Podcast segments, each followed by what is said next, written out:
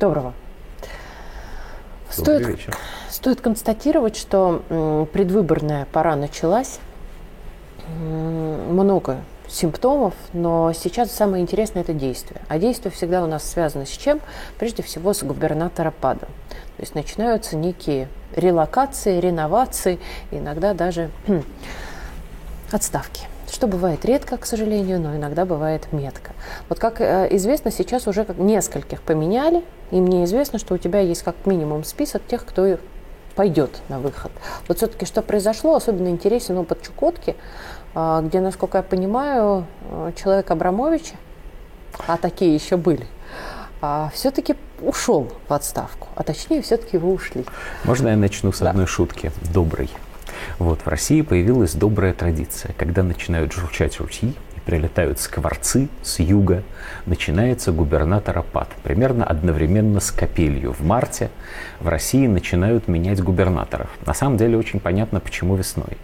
Потому что именно в этот момент президенту и администрации президента нужно определиться, кто из тех, у кого в регионах в этом году выборы, имеет право пойти на следующий срок, выдвинуть свою кандидатуру, или должен быть заменен на исполняющего обязанности, который пойдет на эти выборы. Выборы Правильно в этом году, да. Да, понимаю, что также подводятся итоги некие майских указов.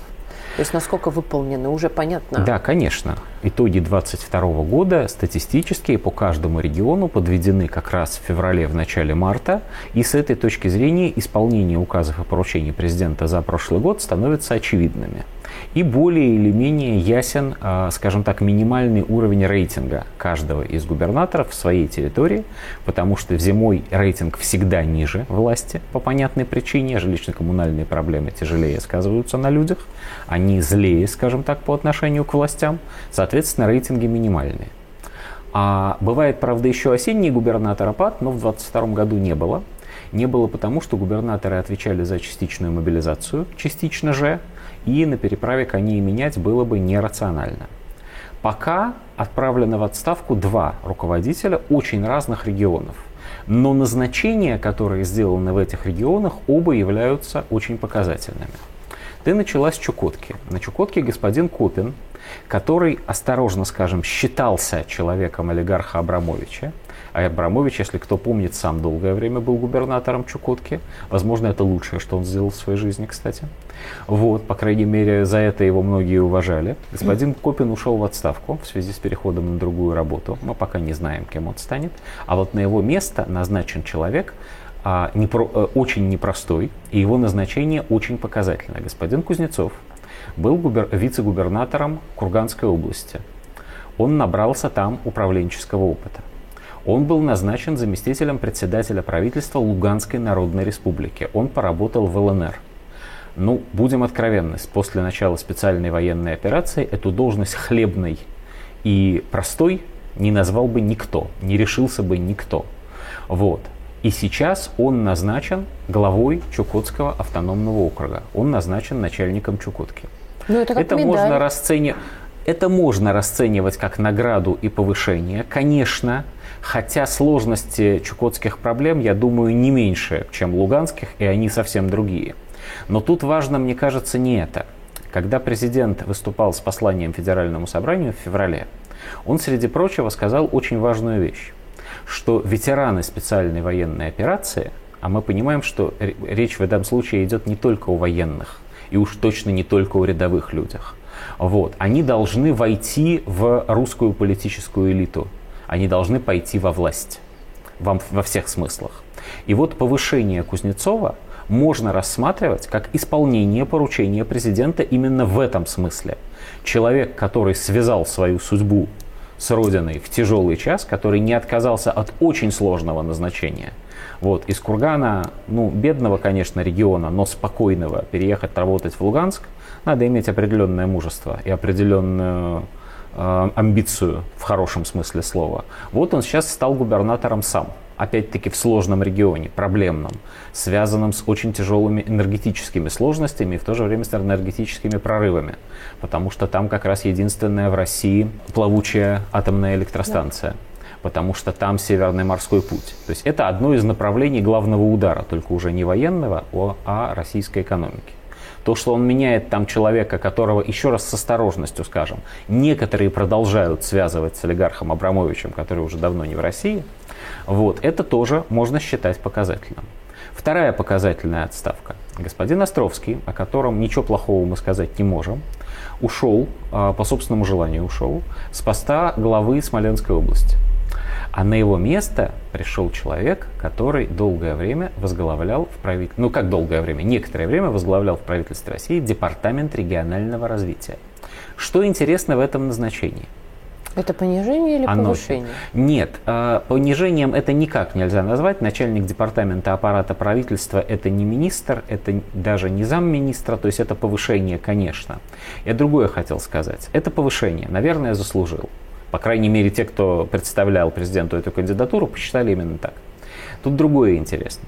Господин Островский был одним из двух оставшихся в России партийных губернаторов от партии ЛДПР.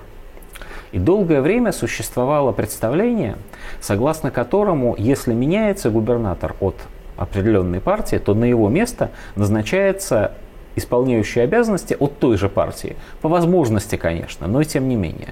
Ну, например, вот господин Фургал оказался, значит, фигурантом уголовного дела, сейчас осужден уже, в Хабаровске назначают Михаила Дегтярева. Но Михаил Дегтярев – это видный деятель той же самой, самой партии, партии ЛДПР, что был и Фургал. Почему? Ну, очевидно же почему. Потому что избиратели избирали представителей определенной партии. Их мнение уважалось.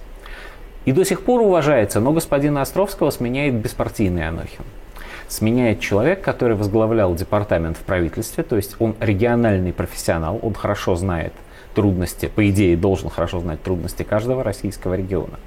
Но что еще интересно в этой фигуре? И это как раз по ведомству скрытых смыслов.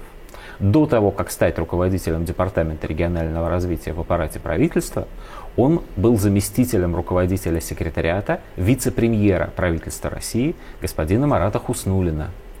То есть речь идет возможно, о расширении сферы влияния этого человека, и так очень влиятельного в российской политике. Но что еще очень интересно, это назначение оказывается также тесно связано со специальной военной операцией на Украине и с восстановлением а, освобожденных территорий.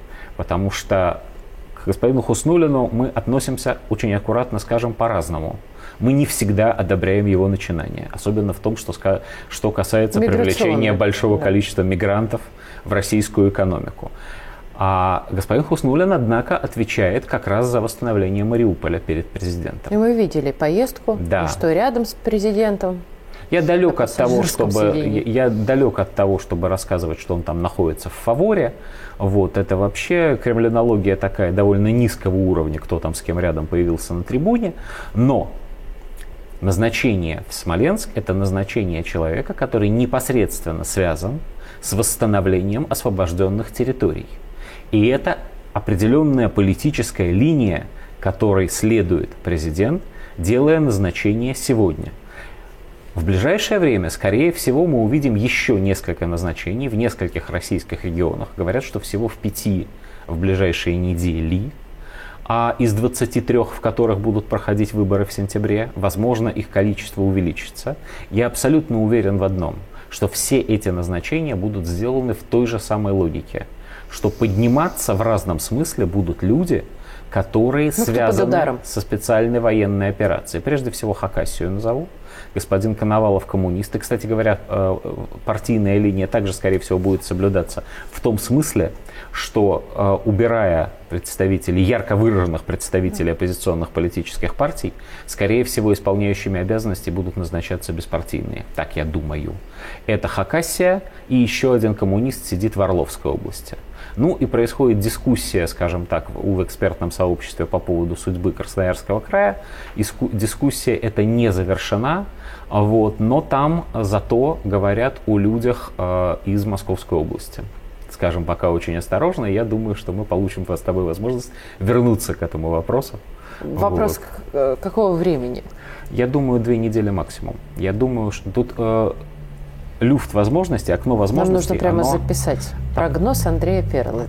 Две недели. Засекаем. Засекаем. две засекаем недели. и дальше да. обсудим это прямо отдельно. Случится, не случится. Ну что, на этом да. свет Спасибо.